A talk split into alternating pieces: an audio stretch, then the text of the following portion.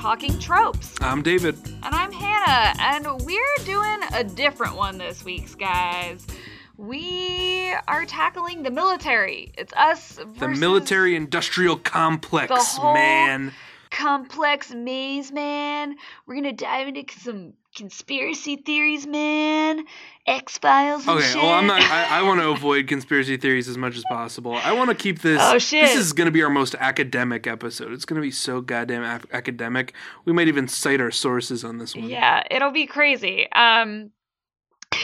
I didn't, full disclosure, I didn't really watch anything for this episode. We don't have to. I mean, like, these are, like, movies that are in the public discourse that have been receiving funding from the U S military directly, which is just wild. Yeah. Um, it's wild that that happens, period. Um, but, like, some of the movies that are affected by this, and some of them in, like, different ways than you might expect and for, like, really bizarre-sounding reasons. Um, so while David's going to have fun in reality, I'm just going to blame everything on the alien. Oh, you think that they're trying to cover up something? Oh, yeah. What else? No, I... Well, let's let's start there. I mean, because there are a lot of aliens in these stories. Totally. Um, y- you find, like, you know, a lot of weird patterns with which films get funded by the government. Um, so I, I just, like, look, and as far as movies just with aliens, uh, there's The Day the Earth Stood Still, the remake, Invaders from Mars, a movie called Sphere, where Dustin Hoffman plans an expedition to the bottom of the ocean to find aliens. There's goddamn Mac and Me. Mac and Me was funded by your tax dollars. Woo! Love that. Um, everything that Michael Bay has ever made. And then this movie... Like, you know how people always write in and be like, I'm not paying thirty percent of my taxes because that's what goes towards the military. Blah, blah, blah. But... I just want to write in and say I didn't include, like, ten percent of my taxes because they're funding Michael Bay movies, and I want it to stop. I, I mean, like, here's the thing. Um, so I, I did, you know, I, I, I want to keep things academic. I want to look at both sides. I want to I want to recognize I just don't like Michael where Bay. My bias is coming into play.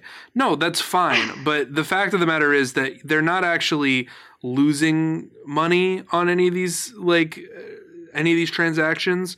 They're really mutually beneficial for, like, the filmmakers and the um uh, and the government itself. So, like, the government gets a chance to sort of correct any things that might be inaccurate or sort of sort of shade out any uh any truths that they don't really want to be public, or they don't want to be the public perception of the of the military. And then in exchange, the filmmakers get access to tanks and planes and troops and costumes and all kinds of, like, legit prop stuff that would cost way more to produce on their own. And that's basically the kind of transactions that we're going to be seeing in most of these. Yeah. But I just don't want Michael Bay to make movies that I paid for. But that's a totally different argument. I mean, the the thing the thing that, like, should be noted is that there are plenty of movies about the military that have no involvement from the U S government or the military. Um, I mean, for starters, there's military elements in almost every Marvel movie, but every Marvel movie after Iron Man two is done completely uh, independently of the U S government. I mean, that sort of makes sense, especially as we get towards, like, Winter Soldier and shit like that. Um, doesn't seem like stuff the U S government would be, like, super into. No, it's not. But, like, the point being, like, you can pretty much C G I anything now. And that was the case with, like, Independence Day, right, which seems like it's probably the most patriotic movie to be released in the last fifty years. Oh, yeah. Um, that that pretty much everyone can agree is, like, fun and enjoyable, and they like it. Right. It's a movie about aliens. It's a movie with a ton of, like, military machinery at work, so it would definitely be helped by reducing their budget by, you know, being able to use the real thing um, with support from the government. And you know, it's a movie about aliens and it's a movie that's kind of a disaster movie, both of which feature heavily on this list. Right. So it seems like Independence Day would be perfect. Um, why, why, why didn't they uh, fund Independence Day? Because of the aliens, David. No, that's not why. Because of Area fifty-one specifically, um, and how heavily the second act of that movie really relied on the Area fifty-one mythos and like used it as a major set piece. And the military is like, listen, we'd love to fund your movie. Gotta take out this Area fifty-one stuff. And the filmmakers were like, mm, nah, that's okay. And so then they just C G I'd everything, and it was fine. Yeah, there was also apparently one of the notes that the studio got back was having a Navy pilot um, who is dating a stripper doesn't conform to their uh, military ethics. Oh, great. So a lot of, a lot of judgment. Um, Why? Is stripping illegal? No, it's not illegal. It's just like the idea that they want to portray most military men as being like happily married and they've got what they got girls at home waiting for them. Uh, right. They're not just like, you know, wherever they're stationed. Playboys. Just screwing around with wherever they're, whatever ladies are around. You know, as the military is famous for actually doing. Um, let's let's let's take a step back. Let's break down sort of how these transactions work, who's involved here, what parts of the government, what parts of the military. So, I mean, w- what did you come back with from your research? Uh, basically, in the nineteen twenties, I, I forget if it was some sort of war commission or like... It was basically a public-facing sector of the war machine that was sort of in charge of working with Hollywood to create war propaganda films. But even beyond that, sort of creating like a basic rules and code of conduct um, around how the military could be portrayed on screen. And, sure. You know, I mean, this was also around the time that they started to institute the film code, which right. was not, you know, which was literally government enforcement of, of what films could be made. Totally. But I mean, that was mostly dissolved uh, by like the nineteen fifties. But the but fifties? The Hays Code went beyond then. The Hays Code? I think it was done by the fifties. Well, let me look it up. Okay, nineteen thirty to nineteen sixty-eight. Okay, you're right. It went on yeah, hold on. significantly longer than the fifties. Yeah, almost um, to the seventies. All of our parents were born. Yeah, but I feel like it was just like less enforced back in the back in like the sixties. Uh, like the, there was already, it was already starting to co- sort of dissolve before it was actually abolished. Sure, but but still, it it has, even though it was abolished in the late sixties. Officially, and was sort of losing some of its power before then, it's left like long-standing effects on cinema and cinema language. Oh, sure. Um, and just like yeah. the way we do film storytelling. Yeah, everybody knows about like the fade to black, and then, you know, that means that they're having sex. Or the foot popping and... kiss, or the like yeah. e- queer representation in general in media.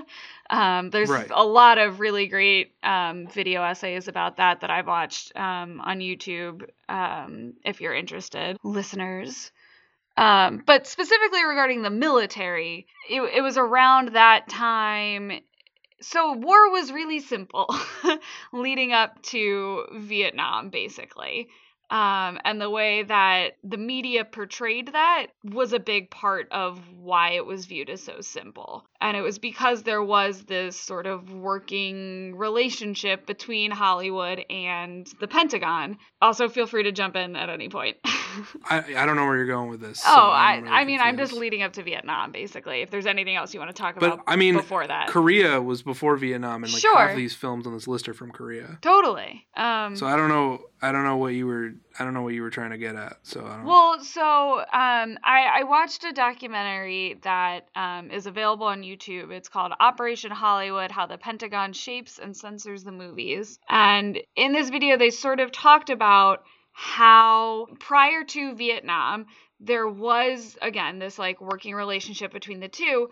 But it was really easy to package and sell the American identity as something that was positive towards war, that um, encouraged recruitment. Like World War Two was sort of all hands on deck right. for everyone. It, it was- sort of just so happened that the film culture at the time was also very beneficial to the military at the time. Right, uh, right. And the stories that people wanted to tell were mostly of Americans fighting just wars and being heroes. Even like the even like the comedies, a lot of them were just like fun and wackiness on a military base. Well, and I mean, you even get that in Korea too. Like, you get MASH, you know? Like, you can't make MASH about the Vietnam War. Like, exactly. So so basically what happened was, in, in the documentary, they sort of mentioned that Americans like war, but they also like viewing themselves as peaceful people. Peacemakers. Yes, peacemakers. Yeah. So in order to have both of them, you have to have a really easy good guy and a really easy, quote unquote, bad guy. So like Germans murdering hundreds of people and being expansionist, easy to say, okay, great, they're bad. We need to step in and be heroes. So that means we're good guys. And like, we've had two decades worth of media at this point agreeing with us. Um, right. And then even in Korea, you're still fresh off of, like, not fresh exactly, but you're fresh enough off of World War Two that there people are still basking in the afterglow, so to speak, of a successful military operation. Um, and, right. uh, and the movies are still collaborating with that. But it's in Vietnam when opinions really start to change, and Americans are unable to see themselves both as war makers and peace bringers, that really they're just bringing war. They're not necessarily the good sure. guys. So how does this how does this reflect itself in the movies, and specifically the military's relationship to the to the movies? Well, so at this point, the military basically stopped funding movies for a while. Is that the case? I mean, does your list disagree? That, well, I didn't write down the dates and for, for each and every single one, but yeah. It looks like there were there were just a lot fewer. I mean, it just looks like there's a lot of movies that that's that span like very long like periods of time. There was a lot of, I mean, stuff like Star Trek, uh, Star Trek four. I mean, what was that, like mid eighties, late eighties? Yeah, I mean, that was like Cold War era. Right. Well, so in the eighties, like there's um, so in the immediate aftermath of Vietnam, they basically, you know, sort of stop for a bit. They fund one film, which is, I believe, Green Berets, um, that was produced by John Wayne. Um, and he basically begged President Johnson and was like, pretty please, can I make this movie? And he was like, well, all right. Um, because the the military was aware of the fact that they were unpopular, uh, and that they're they were controversial, and that creating media that the same way that they had been creating it previously and funding it, it wasn't going to successful. It wasn't going to be successful propaganda. They basically needed to let the the controversy, quote unquote, die down. Um, and it was only someone with huge star power like John Wayne to basically come along and say, listen, I think I can help show some true American heroes, even during Vietnam. Um, and then we Gotcha. Sort of fall into this era of movies that are critical of the military. Uh, you know, like we get Apocalypse Now, and um, I, I don't know what you would call patent, because it's not exactly critical, but it's not exactly... Well, that was one of the movies that applied for the grant and then didn't get the grant yeah. from the, the military. So, so it is definitely somewhat critical of the, the man patent. I mean, it's a character study. Totally. Um, so it's not anti-war necessarily, but it is about this character, and it is very critical of him. Sure. It it's sort of it it's not just positive the way Michael Bay films are like, oh, the alien cars are here, bring in the guns from the military. I, like yeah, like like there's tons of movies that I'm sure you could think of off the top of your head, either you, David, or like you viewers at home, that feel like they should be sponsored by the military, um, and in fact, they probably are. Yeah, I, it seems like most of the ones that you would assume, you know, Top Gun. That's pretty straightforward. Apparently, after Top Gun came out, uh, enlisting enlisting numbers for the military went up like four hundred percent. Oh yeah, it was a huge boost uh, to their recruitment. Um, and then you know you've got, like, any movie that you can think of that's just about the military, you know, anything with the word submarine or like Hunt for Red October or, um, you know, Black Hawk Down. Like all of these movies had military involvement. Right. Black um, Hawk Down uh, infamously was like really sh- shitty. The stuff that they did that they changed from that one. Did you did you see this one for Black Hawk Down? No. The the name of Ranger John Stebbins had to be changed because the real life Stebbins had been court-martialed in June two thousand for uh, the sexual assault of a, a girl under twelve. Oh my God. So they really didn't want to draw attention to the real life figure and like lionize him. Wow. But then they made up this character who doesn't exist and they just lionized the shit out of him instead. This made up character. Uh, Cause someone's gotta be lionized. Yeah. It's, it's like, you know, basically the whole, the whole process just serves to kind of whitewash, um, the, the military's history. Um, and, and just sort of paint over anything that's a little uncomfortable. Oh, yeah. It's not a, a place for nuance. Is uh, Saving Private Ryan on that list? Um, I didn't see it there, but, uh, I mean, it's possible that that did not have military support. I mean, it's possible. So what was the weirdest um, movie you found that had been supported by the military? Okay, get ready. Yeah. Because... Are you saying the weirdest movie that exists or the weirdest movie, like, I can't believe they supported this? Uh, let's do the I can't believe they supported this first, and then we'll do the other one. Okay. Ernest Saves Christmas. Okay. All right. I'm fascinated. I have no idea why. I, I haven't seen the film. If if you guys have seen Ernest Saves Christmas, maybe you can explain this. Is there, like, a scene at an airport, maybe? Or is there, like, a scene with... the military in it somewhere? I don't know what's happening. Does the military help save Christmas? Right. Something? Is there something to do with like the the United the Postal Service or, or something? Or does he join the army to save Christmas? Or is there a war on Christmas? What, what is happening there? I don't know the answer. Um, I didn't watch the movie to find out. Um, also weird on this list, Pet Sematary and The Outsider, two Stephen King films. One of them, I think, was a T V movie. Okay. Um, neither of which have anything to do with the military. Is this the new Pet Sematary or the old one? No, no, the old Pet Sematary. Oh, okay. Well, it's even more fascinating if the new one doesn't have anything to do with Well, that's not that surprising. I mean, it, it's just a different world. I think... I think Stephen King was heavily involved in both of those productions, so maybe he's got, like, a friend in the military. I don't know. Who knows? Like, maybe it's a literal Stephen King connection. Maybe. Then there's the, the weirdest movie. Like, it's not weird that the military is involved in it, but the weirdest movie is this thing called RoboJocks. Okay. Which is, which is in the year something, something, something. Uh, after World War Three, war is illegal and has been replaced with robot fights over territory. So this is the most anime fucking concept I've ever heard in my life. It's, I mean, it might be. I don't know. Maybe it is. But basically, like, they're fighting a like a war for Alaska, some property in Alaska, by just getting into giant robot suits oh and punching each God. other. Oh my God, I have to watch this right now.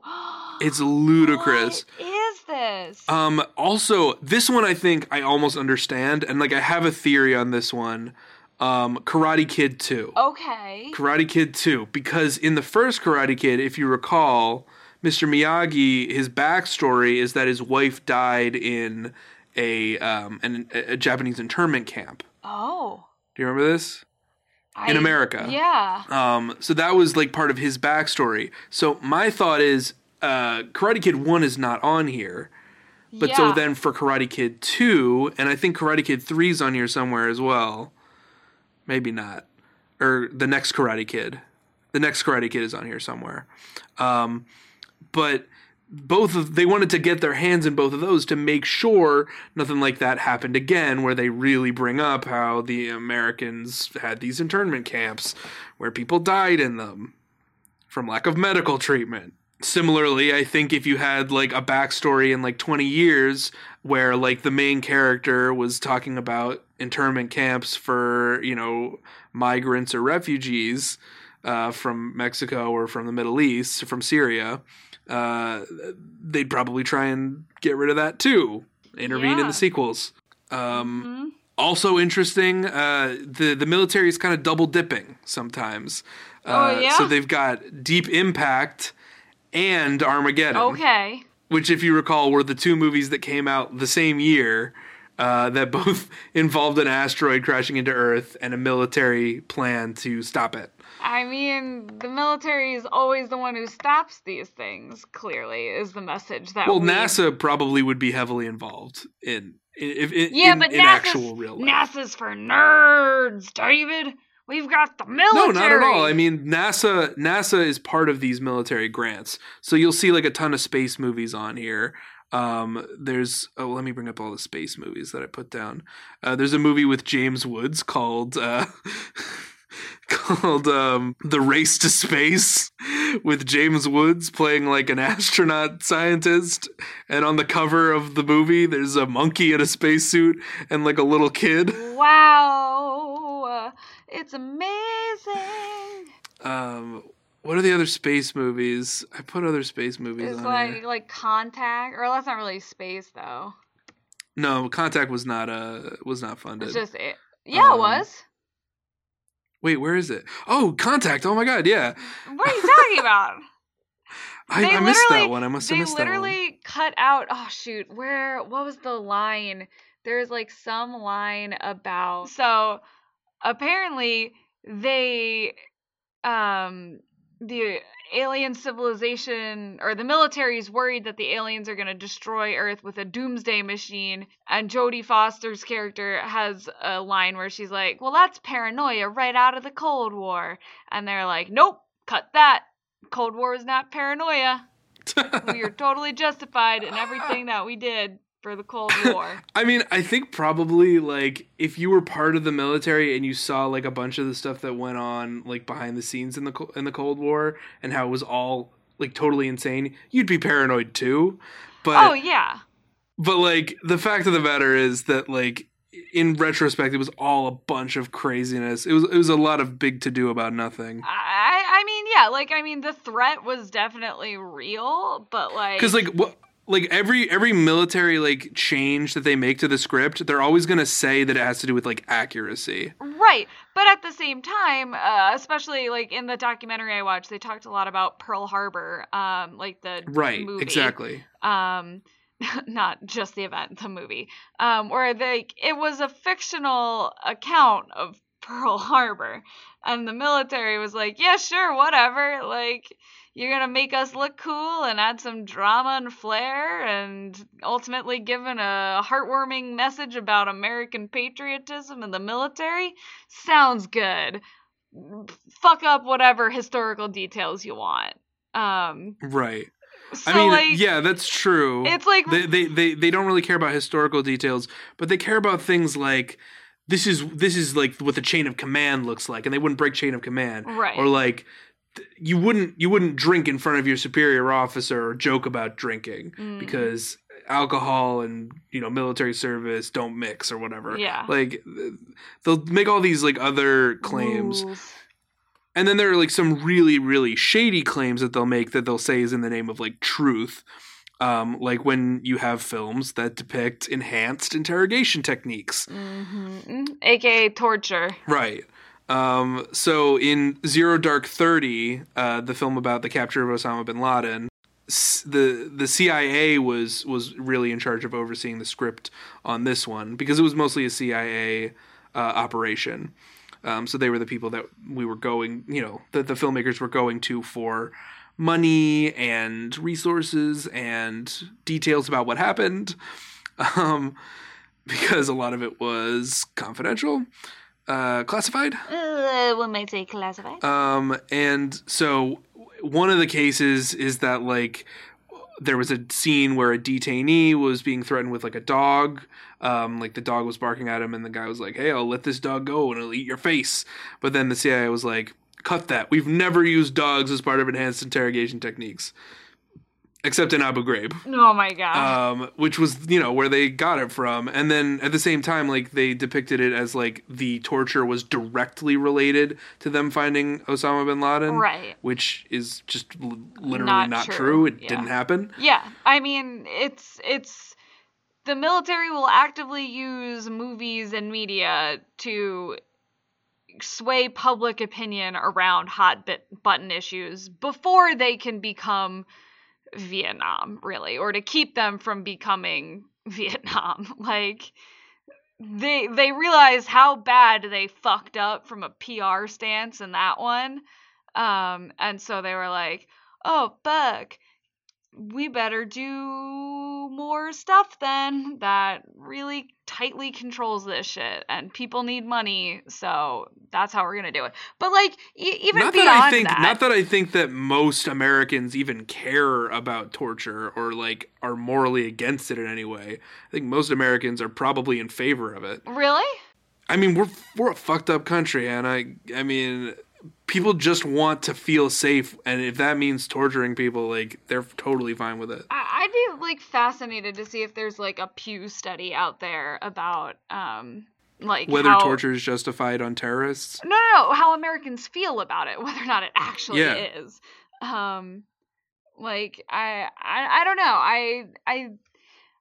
I don't think I'd be necessarily surprised if the majority of Americans were in favor. Um, but I, I don't think I'd be surprised if it went the other way, too. Um, or, or rather, I, I don't think I'd be shocked, but I would be mildly surprised. Um, but, but yeah, so, like, one thing, too, that um, came up a lot in my research was, especially in the early days of the military's involvement with film, is they were involved in a lot of um, kids programming. Um, so, like, Lassie... Uh, Lassie was like a big example that like kept coming up over and over again. Um, but just sort of like targeting kids young with this idea of like the military's cool and great. Um, you know, like having G I. Joe toys and G I. Joe the fucking show. Um, I don't know if that was supported by the military, but just having something like that supports their cause ultimately and making young boys mostly want to grow up and fight and probably die for their country, quote unquote. Um, and, and just sort of having that propaganda from a young age. Right. So like, I don't think that the actual like cartoon G I. Joe was funded by the military, but the sort of inspiration for the G I. Joe, like toy line way back was, you know, was sort of tied in with films about G Is. And there was a movie called The Story of G I. Joe that was funded by um, the military. Great. Yeah. Like they had the budget to do the T V show themselves, but when it came to the movie. No, this was a movie that came out way before the cartoon. Oh, okay. Like it wasn't a, a cartoon. cartoon. Okay. Okay. No. Um, this I is, thought they were yeah, related. This is a movie from like nineteen forty-five about just like, let's tell the story of G I. Joe. He's yeah. he's your average Joe, and he's a G I. Like, uh, one thing, too, that um, popped up on this list and in my research a lot was um, T V shows that, like, are just sort of, like, reality competition shows that either take place on a military base. Like, there's, I think, an episode of, like, Top Chef or, like, Cake Wars or something um, right. that, like, takes place there. And because it did, it or, or it takes place at like a C I A base or something. Um, and then like the deputy of s- staff or something is like a guest judge. But then halfway through the finale, she has to leave for a secret mission. And it's like probably staged, but the whole idea is to make it feel cool. You know, so yeah, like, I mean, it's hard to say exactly how sinister some of this stuff is. Like, you know. Obviously, if you had a like an episode of a T V show that took place at like a fire station or like a police station, you wouldn't want to like purposefully depict the people that you're working with in a shitty light. Um, like, I don't know if that's necessarily like, you know, bad power dynamics, especially considering there are alternatives if you want to make films about the military that are critical of the military. Right. Um, But like the, the really like gross stuff starts to come in where you have these like incestuous relationships with Michael Bay. Yeah. And like from everything that I've read, it just seems like the military just loves Michael Bay. Oh yeah. They just they like think he's their savior. He's, well, cuz like that's the thing, is the military already spends like a million dollars at least on all of their fucking like recruitment videos that they make new every single year, you know, and they show in movie theaters before movies and they show on T V, and like th- these advertisements are everywhere. Um, you know, they show on the subway sometimes, and I'm like, really? Okay. Um, and it's just sort of the normalization of, like, seeing the military everywhere. And so if they're already spending a million dollars on their own fucking propaganda films, anyone who's willing to be like, yeah, the military's cool, and I'm gonna blow shit up, and everyone's gonna be like, hell yeah, the military in my action movies, that, that can only help their cause. Like you said with Top Gun, you know, like, recruitment up went up some absurd number. Right. And they're making a new Top Gun as well. And that also, of course, involves a lot of filming on military bases. Yeah. So, um, the C I A has a very interesting role in all of this. Um, we, we talked about torture a little bit, um, already, but for, for like decades, the C I A and um, to some extent also the F B I would not allow their bureaus um, to be mentioned in media at all. Like, you, I mean, did they think we would just forget they exist and just let them do whatever they want? Well, I mean, they fucking did. Like, the C I A fucking toppled governments and, like, you know, but, like, now there's, like, C- like, I don't know. N C I S, I guess, isn't the C I A. Um, but, like... I mean, it's the, na- it's the Navy, which is It's still the Navy, you know, like, there's all military. These shows, Quantico, and, like, what have you, where, like, this... Homeland. Homeland. Oh, my God, Homeland. Um, yeah, we're, but we have all these shows now where you sort of have this military engagement with, um, with the C I A, um, and the F B I, but it's, it's fascinating because this really only started happening, um, like in the, the nineties, I think. Um, but, but really after nine eleven and sort of with the rise of like terrorism oh, yeah. in Americans' like psyche. Big after nine eleven. Yeah. It, it just. Alias is a show about a spy. Spy. Well, like, but that's the thing, like, spies felt like, I, I think maybe that's why during the Cold War, like, spies were, were interesting and threatening, you know, like, there's James Bond and shit, but, like, you know, he's a British oh, spy, yeah. so it's different, um, and, like... Well, not that different, because there was a lot of James Bond movies that ended up getting the whole military treatment, because they're American-made productions of a British dude. Right. Um, so you would have like uh, there was really like egregious examples, not to digress no, too much, but um, there there was a, a pretty egregious example where um, a an American admiral was changed to a Canadian admiral admiral admiral mm. because he was a dick. So the script guys were Canadian. like, "Hey, you can't do that." Um, And um, they you know also uh, took t- Tomorrow Never Dies, and uh, James Bond is going to illegally parachute into Vietnam. Uh-huh.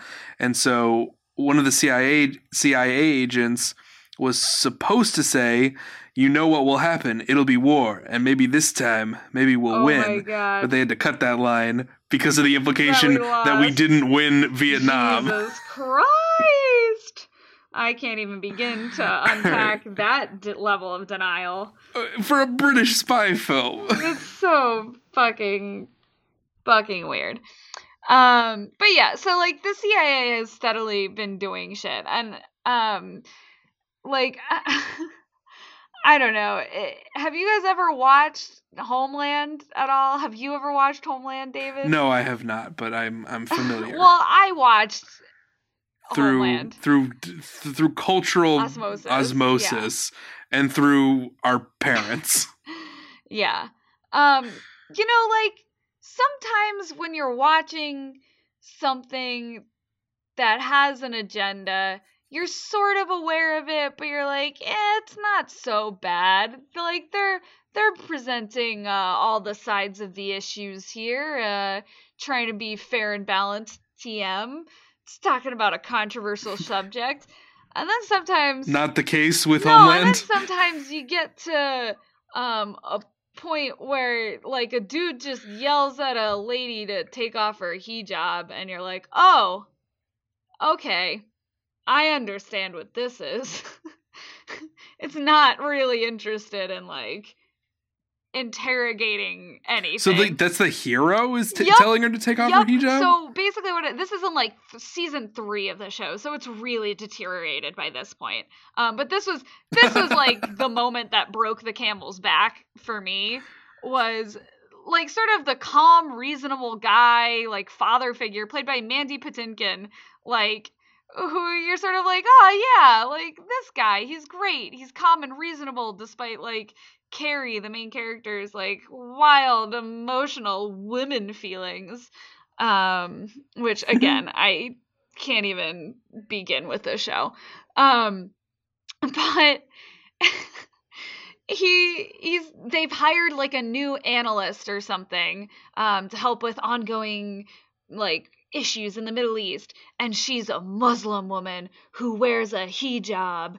And, like, the hero guy, Mandy fucking Patinkin, gets mad at her and yells and is like, if you really respected America, you'd take off that headscarf and, like, be a real American. Oh, my God. And it's just, like... Oh, my God. Because, like, there was, like, an attack on the... on, like, Quantico or something, um, where the C I A is based in, like, season two. Um, and a bunch of people died. And so he's like, you're disrespecting me by having the same religion as the attackers. And it's just, it's a lot. You're disrespecting me.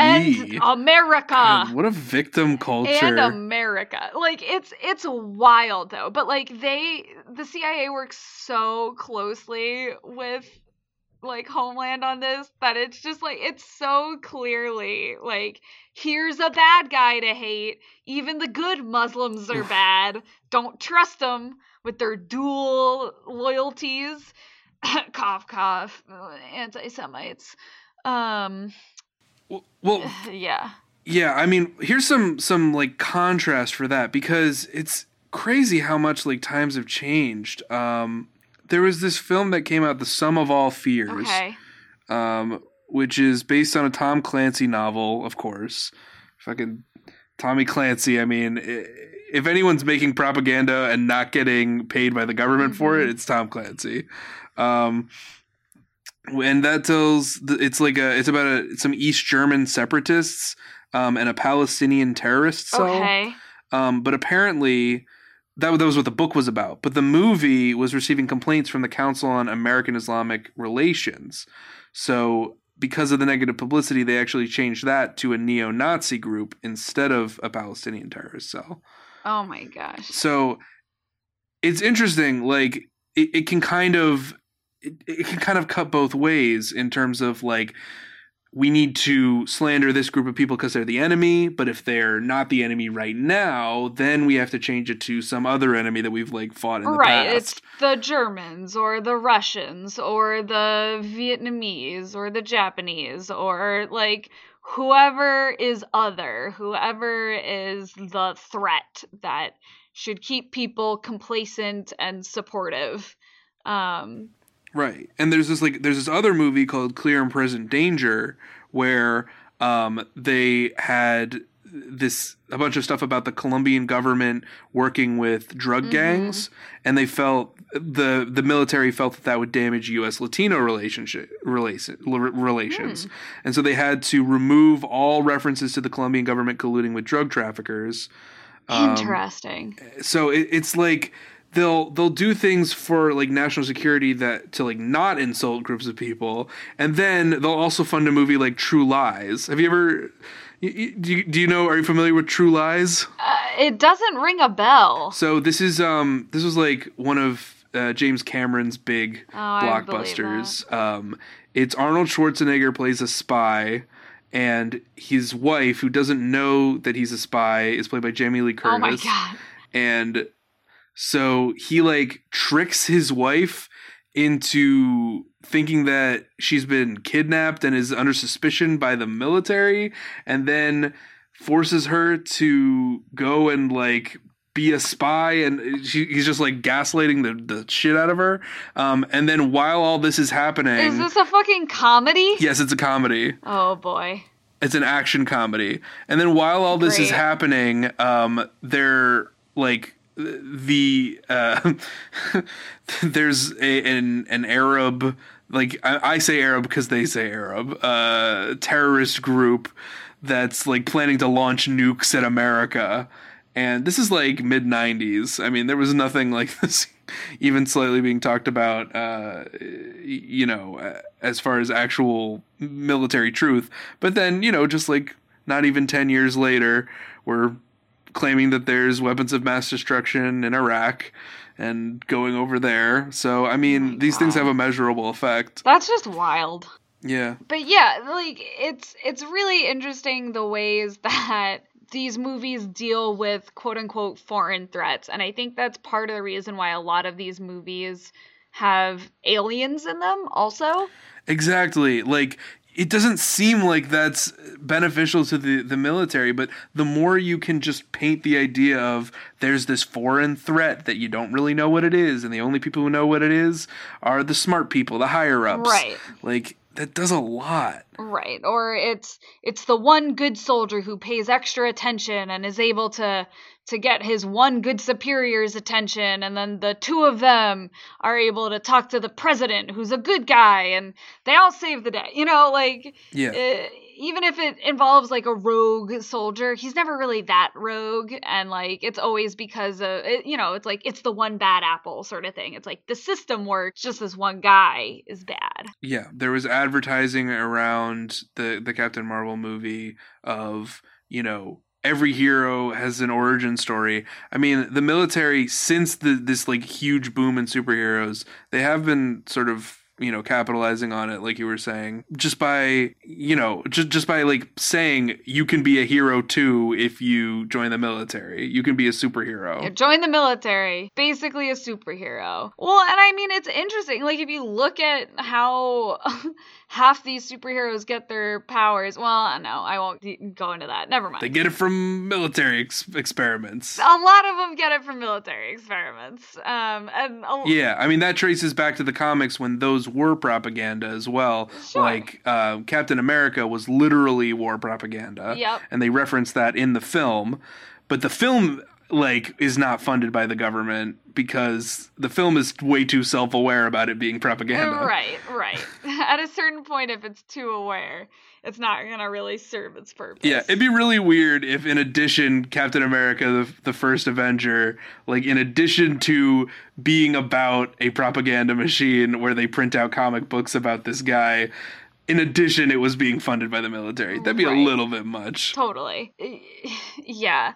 Uh, besides aliens, are there, like, other tropes that um, you've noticed? Yes. Uh, I would say disaster movies for sure. Okay. Um, if you look at, like, there's a movie called The Core, which is about the Earth's core shutting down. Mm. Why does this need, like, heavy military involvement?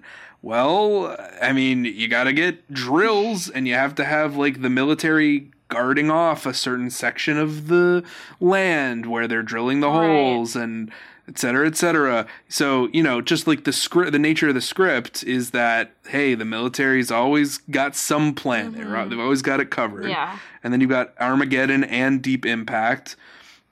Now, in Armageddon, despite the fact that it's like a heavy NASA involvement, the people who go up are just average, everyday Americans. They're not educated in the, you know, they didn't go to, they didn't go to NASA no, school. NASA schools. They didn't go to M I T. Nah. So, I mean, like, at the same time, Armageddon specifically is like... can't teach a NASA nerd to drill a hole. Right. The NASA nerdonauts. Um, the but like yeah, Armageddon sort of plays into that narrative of like anybody can be a hero. You know, join the military. Right. They'll give you massive planes and tanks and shit, and you can drive you, around and be be even, the big be the big even man. Even if you grew up in a shack in Louisiana, you can be a hero in the military. Right. You don't need no fancy schooling. In fact, we'll help you pay for the fancy schooling that you don't need if you just fight for us. Right.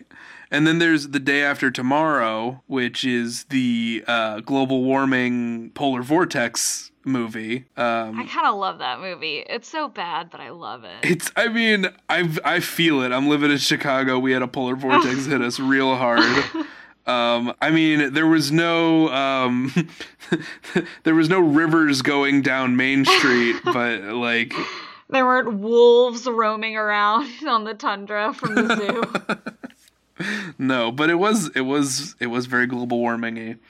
Um, so, you know, that one is one where the military is wrong, but still the idea that there's like a disaster and at least there's some kind of contingency plan and the military's involved in it. And this, these are, this is what they would have done right. in this case is something important. Totally. The like... Towering Inferno, that's like a more of a classic like seventies uh, disaster movie. And then in I Am Legend, a movie which is mostly like just Will Smith alone, yep.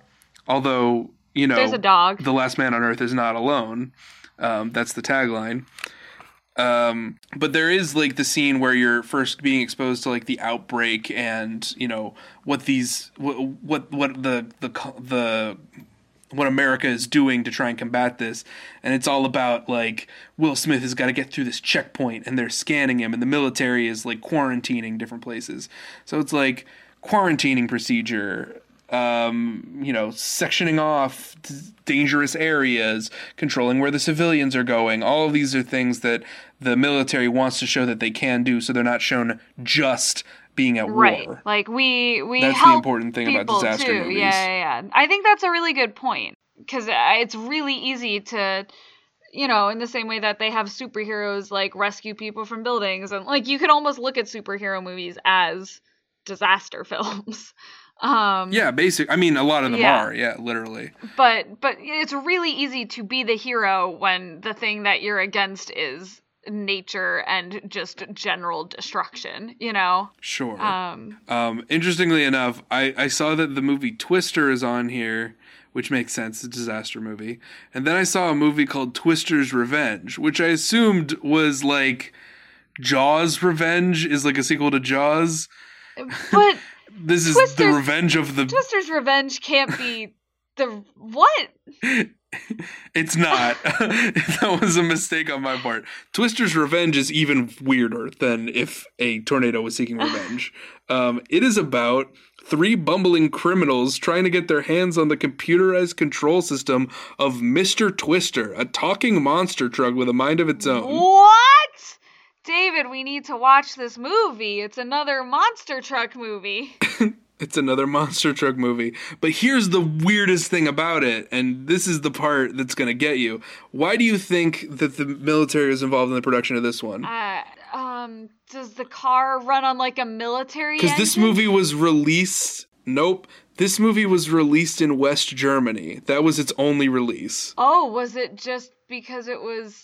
anti-communist? I mean, I don't even know if it was anti-communist. It was an American uh, produced film designed to be released in West Germany. I mean, that just feels like propaganda, is. but like, like it literally is propaganda. Well, I mean, I mean it, it is, absolutely is. But like, just like from that description alone, like it could talk about like sunshine and buttercups for two hours straight, and I'd still be like, it's propaganda. um, what? No, if, yeah, I mean, it one hundred percent is.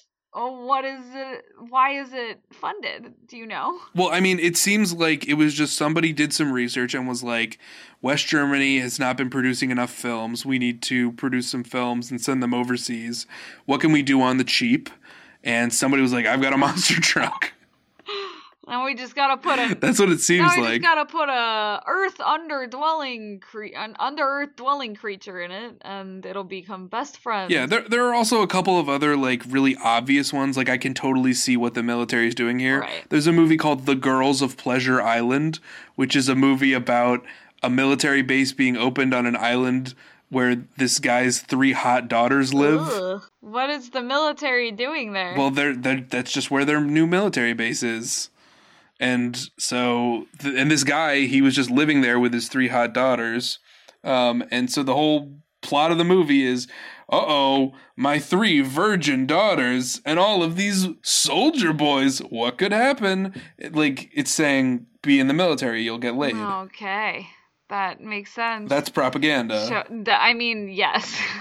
You're not wrong. And then there's, like, a movie like Stripes with Bill Murray, which is like, the military is fun. Mm-hmm. Come have fun with us in the military. With with your favorite comedian, Bill Murray. And did you say, was MASH funded by the, the military um, at all? Or or, or no? I...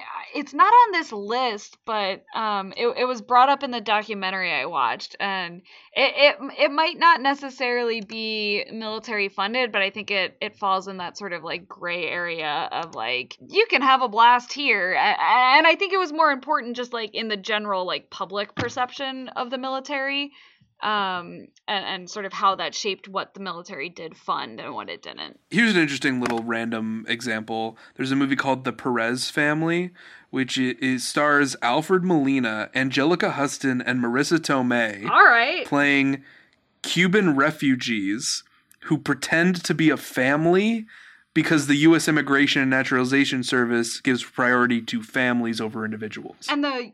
The military funded this one. Yeah. I mean, it's it's amazing, right? Because, like, you think about it, like, this is a story where the main thing is that they're not trying not to get caught by the military. Um, and so the military has a vested interest in making it look like, well, we're not the bad guys. The bad guys are the communists that are, you know, causing all these refugees. Right. That's really, that's morally great. Like, that's so complicated. Like, it is. I mean, that's what makes this stuff so interesting to me is like a movie like The Perez Family, which I now feel like I have to watch. Um, if for nothing else than Alfred Molina pretending to be married to Marissa Tomei. Yeah. Yeah, it's... It's it really is like a weird, weird list um, f- full of this. Uh, were were there uh, like any other tropes that that like you or like themes that you sort of saw? There was a lot of like um, wilderness and animals mixed with like my dad was in the military or like I knew somebody who was in the right. military. Like there's this movie Wild America, which was like, there's bears, but like the reason that the military is involved is because like, oh yeah, my dad used to be in the Air Force. Um, and then there's just like the straight propaganda. Like uh, there's a Jessica Simpson movie called Major Movie Star, wherein she plays a movie star who is also in the military. And I don't know what's less believable, that Jessica Simpson is a major in the military or that she's a movie star. Um, guys, we're going to tweet out this poster just because it's too good not to share with all of you. It's it's fucking wild. Um, it's insane. It, it immediately made me think of Cadet Kelly, which wasn't on the list, so I looked it up. Um, and turns out that that Disney Channel classic was filmed in Canada, so not supported by the U S military. Nope. One thing that's that's uh, interesting to note is like a lot of these uh, notes that the military will give is uh, for the purpose of reducing the rating uh, of the, the film because they want it to be seen by more people. So if they like a movie, they will try to force it to be P G thirteen over rated R. Versus R. Because their main demographic is teens because they want teens because to enlist. Because they want to get those teens that when they turn eighteen mm-hmm. to enlist. Um, one one example was The Right Stuff, which was a space movie, um, and that one had a lot of swearing in it. So they told them, take out all the swears, and we want a P G thirteen. Um, one one trope that um, I think we've sort of already talked about a little bit is um, T V tropes call it the military superhero.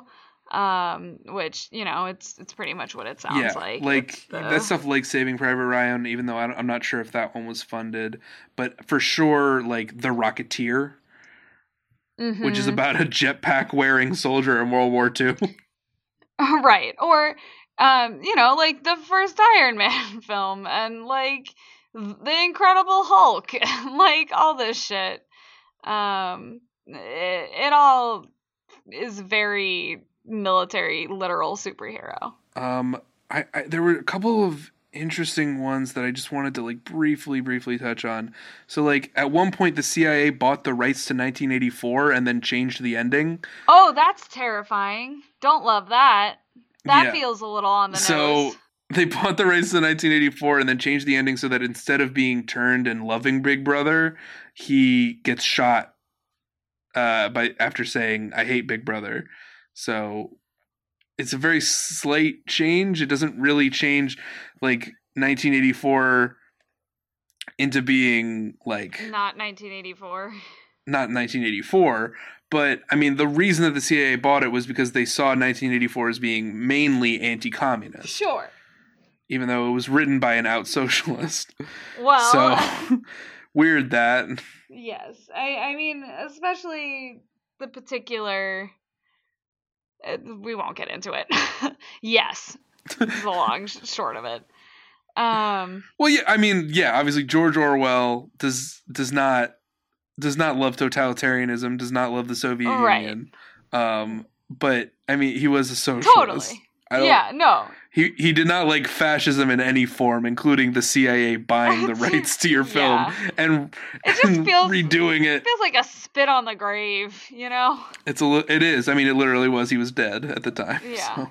Well, I doubt he would sell it to them in his lifetime. You know, like, that's just not a thing. No, that's definitely true. Um, um, there's also, you know, the, the book, The Quiet American.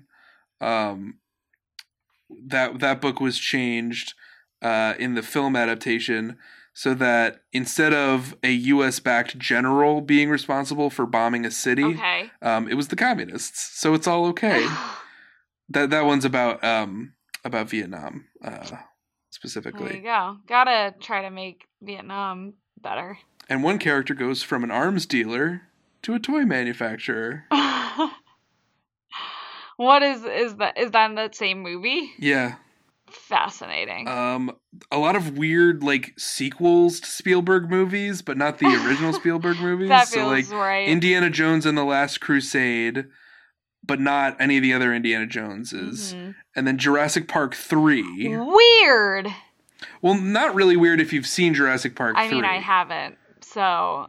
Because that one is the one... If I recall correctly, I believe that's the one with... Um, oh, Vince Va- Vaughn? Gilligan? Yeah, Vince Vaughn. I think I think Jurassic Park three is the one where Vince Vaughn is in it as like a military guy. I would believe it. I I mean, sounds right. Yeah, Jurassic Park three was like cheaper. So, I mean, like, or it was like lower budget. So they had to get So it they had somewhere. to find money elsewhere. And that's like a, a pretty common trend, pretty common trope here, is that like these are movies where they just need that little extra scrilla, you know? Would you say that um, in general these movies, and, and I think this is sort of true about lar- military movies in general, um, is sort of that sense of like brotherhood and camaraderie and like oh. shit like that? Um, I think it's a they're a lot more individualist okay. than than that. I would That's say interesting. On, on the whole, there's definitely like a lot of brothers in arms movies, but those are the ones where they're actually military. Sure, you know, but like I mean, Iron Man is very not brotherly, yes. you know, and same goes for you know something like Deja Vu with Denzel Washington. He's like you know. Uh, He's like on the edge. He doesn't, you know, he's not involved with that stuff. There's a lot of brotherhood in Armageddon, I guess, and Deep Impact. um, Apollo thirteen, that's, I guess that's not too individualistic. But yeah, I'd say like there's a lot of just like one man making his way.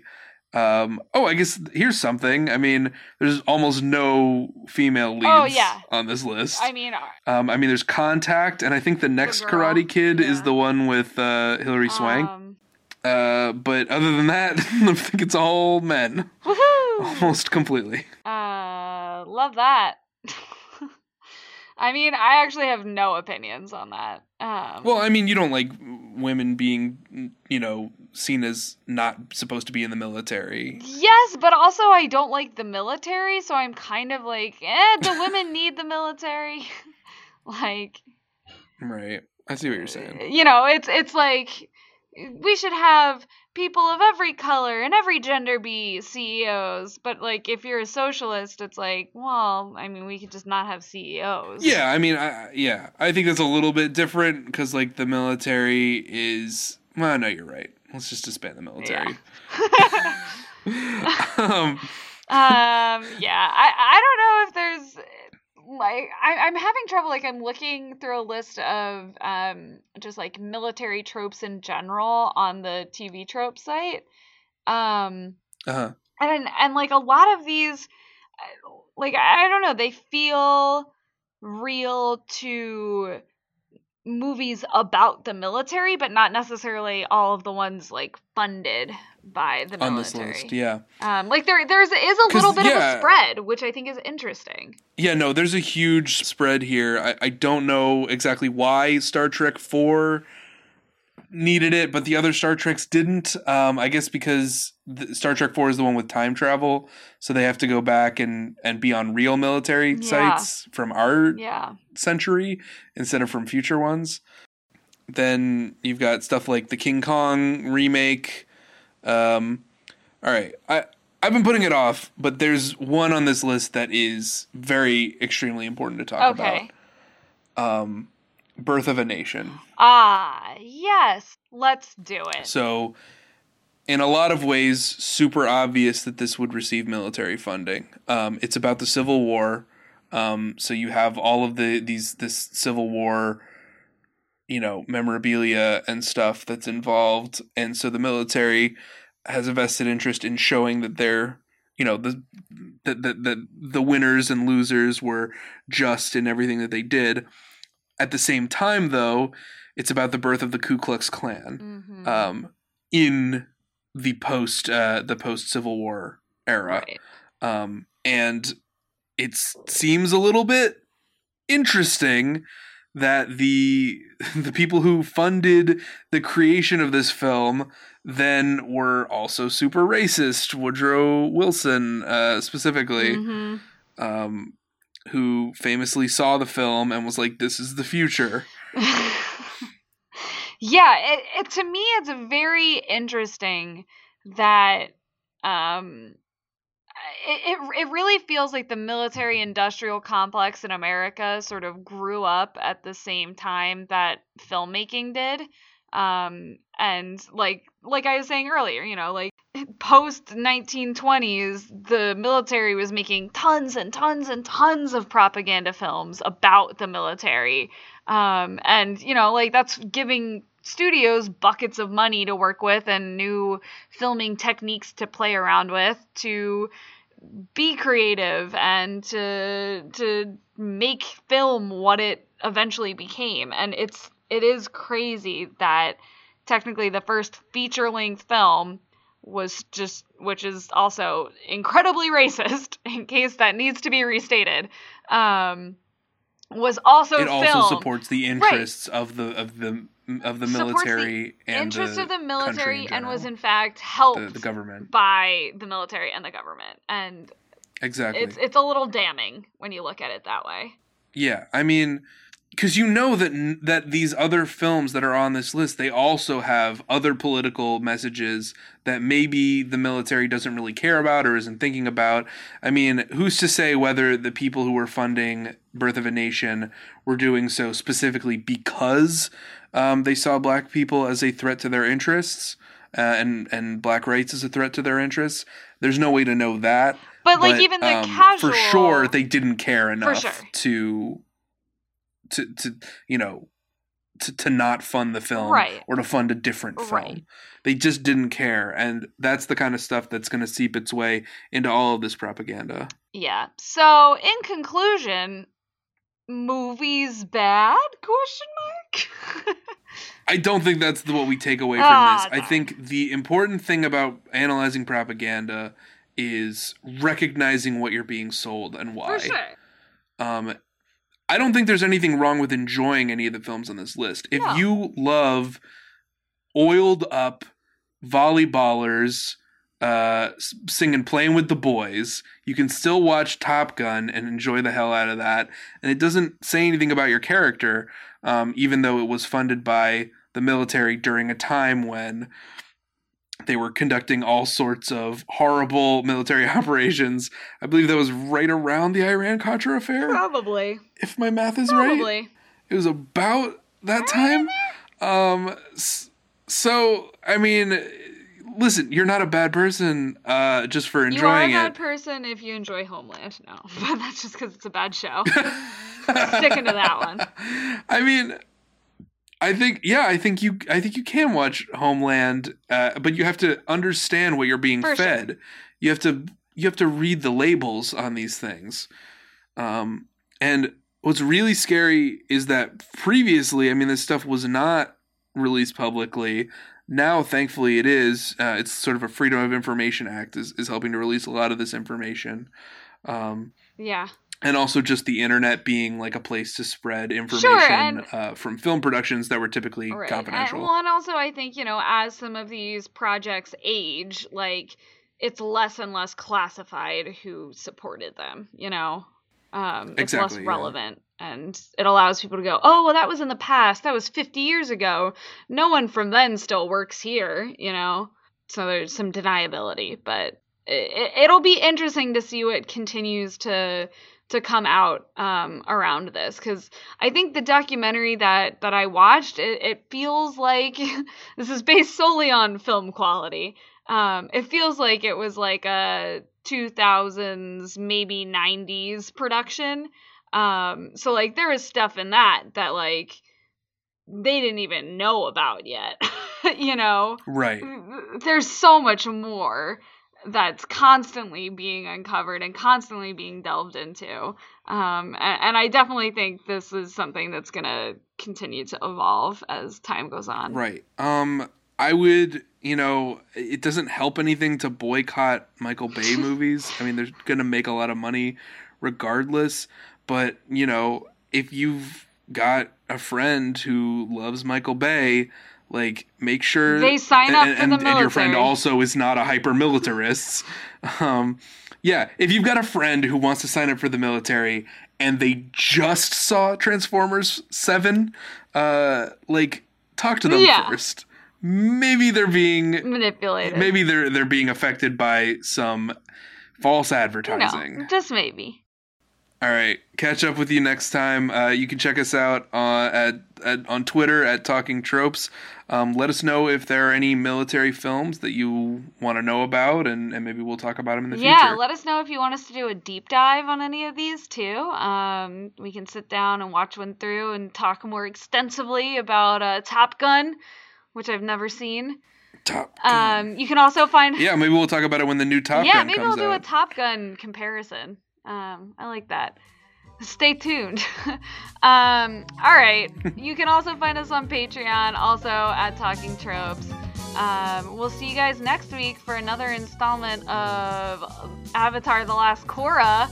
So get psyched! Psych! Bye! Bye!